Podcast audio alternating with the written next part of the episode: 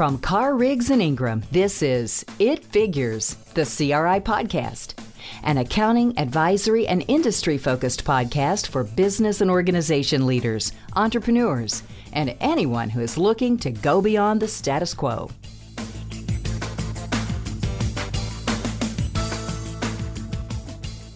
Hello, this is Scott Bailey from Carr Riggs and Ingram. I'm a partner in the Raleigh, North Carolina office specializing in insurance, manufacturing, and construction with uh, a primary focus in captive insurance. And I'm here with Steven Lorady. Uh, hello, I'm Steven Lorady. I'm a partner in the Nashville office for Carr Riggs and Ingram, and also have a uh, specialty focus in our captive insurance and alternative risk management group. And Steven and I wanted to chat a little bit today about a set of captive structures called uh, protected cell captives. Wanted to talk through some of the benefits, a few of the drawbacks, how they're structured, who can use them, just tackle some basic questions. So, if we want to start from the top, Steven, uh, could you give us a little background into what protected cell captives are? Yeah, absolutely. So, at the at the most basic sense, a protected cell captive structure is a uh, type of captive insurance company um, that allows for uh, segregated accounts. And, and really, what that means is you can have one licensed and capitalized insurance company that you can use to set up separate accounts that really act as their own insurance companies within that that structure. So you can have one license entity with, you know, two insurance companies, one insurance company, or really, you know, a hundred or more, you know, operating insurance companies, all with under that that same uh, license and structure. Okay, so basically, you've kind of got almost like a nested set of companies all operating on that one insurance license. Absolutely.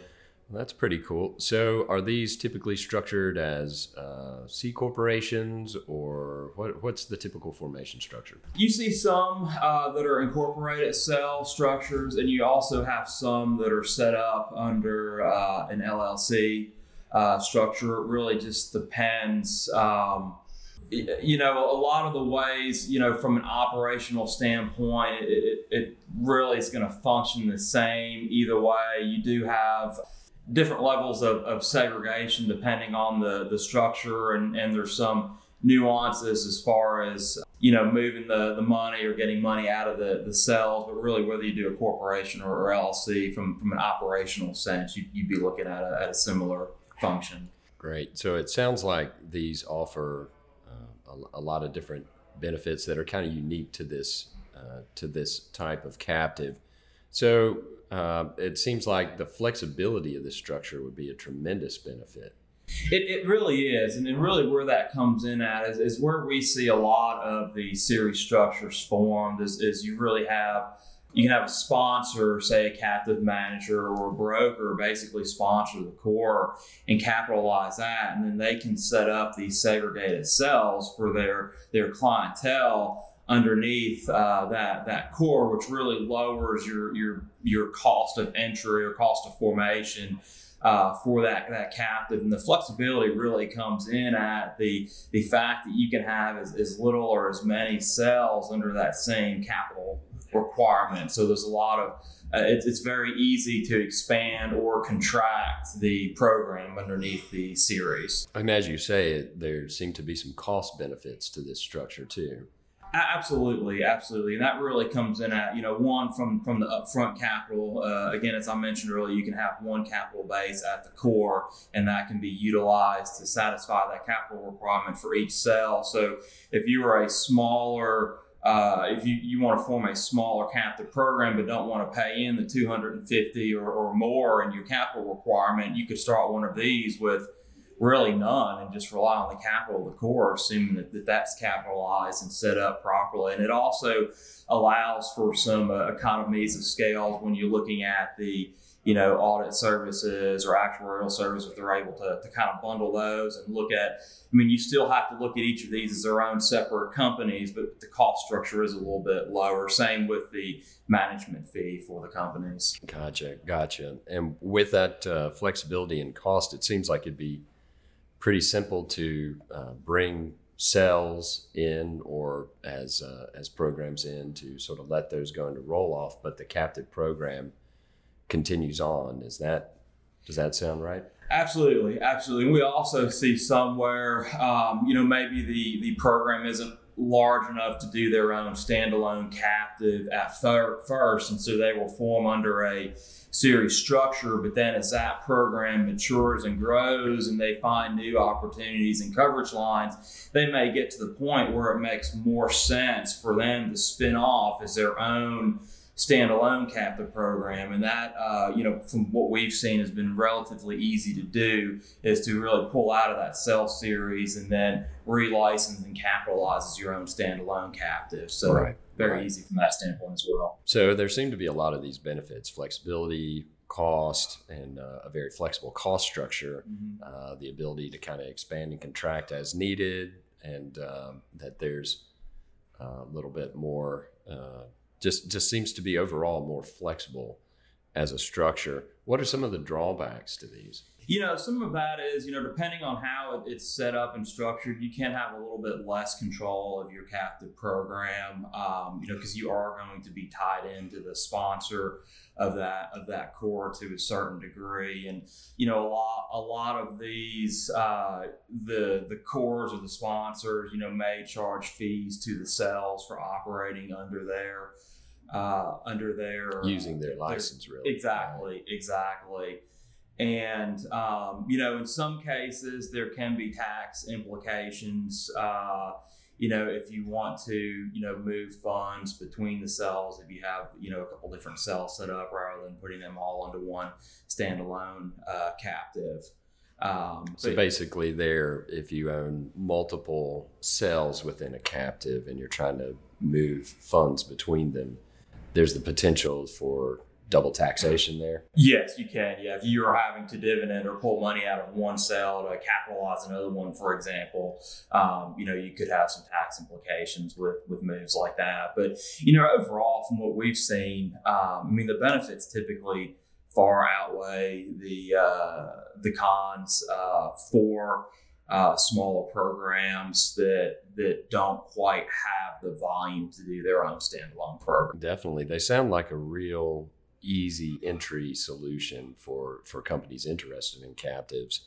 Who do we see setting up uh, protected cell captives or series LLCs? You know, a, a lot of um, the captive management firms or the insurance brokers will sponsor these series and put the uh, capital up, and that allows them to um, really lower the, the barrier of entry for their client base into the captive program. So we see brokers and captive managers doing it a lot. You know, we also have, um, you know, some it's really across the board. Like the one that comes to my mind right now is that we work with a, a fairly large uh, general contractor, and they actually set up a series structure and they set up different cells to ensure the different operating segments within their uh, their holding company, their portfolio of companies, and they've actually used that as a way to provide an equity compensation to some of the executives for that company without having to give them ownership in the main operating company. So there's a lot of different things you can do with these with these programs. Right. And so what other types of risks are we are we mainly seeing in these? I know we've seen some medical stop loss? What else are you? Are you I mean, really, the risks are across the board. I mean, any kind of risk that you can look at um, from a self insurance stand, standpoint, or you know, wanting to do a high deductible program and put that low deductible into the captive can be used for these. I mean, they're, they're really not limited to any kind of specific coverages. I mean, I think to answer your original question, I mean, some of the more common ones I, have seen are, um, you know, everything from enterprise risk coverages to subcontract default insurance, as you mentioned, the, the medical malpractice. Um, you know, we've seen some using medical stop loss uh, for self-insured uh, employer health plans, uh, you know, workers' compensation.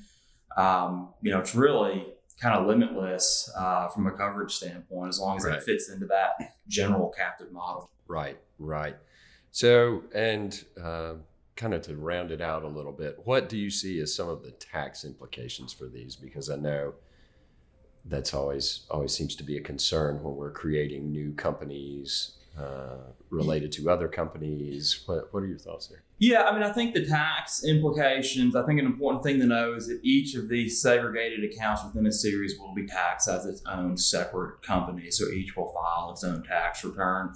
Um, they will file as an 1120 PC under the, uh, the insurance taxation standards, assuming that they, that they meet the requirements for that. So you can have some benefits from that if they fall into the you know 831B structure, or even if, if they they don't meet those requirements and their tax as a normal insurance company, you can still look at receiving um, uh, deductions on the parent company for the premiums paid in, and then the captives can deduct a, a large percentage of their loss reserves before they pay those claims. Whereas if they don't have it through a captive structure like this, you know, the the operating company would have to wait until those are paid to realize the benefits from any kind of self-insured um, plan.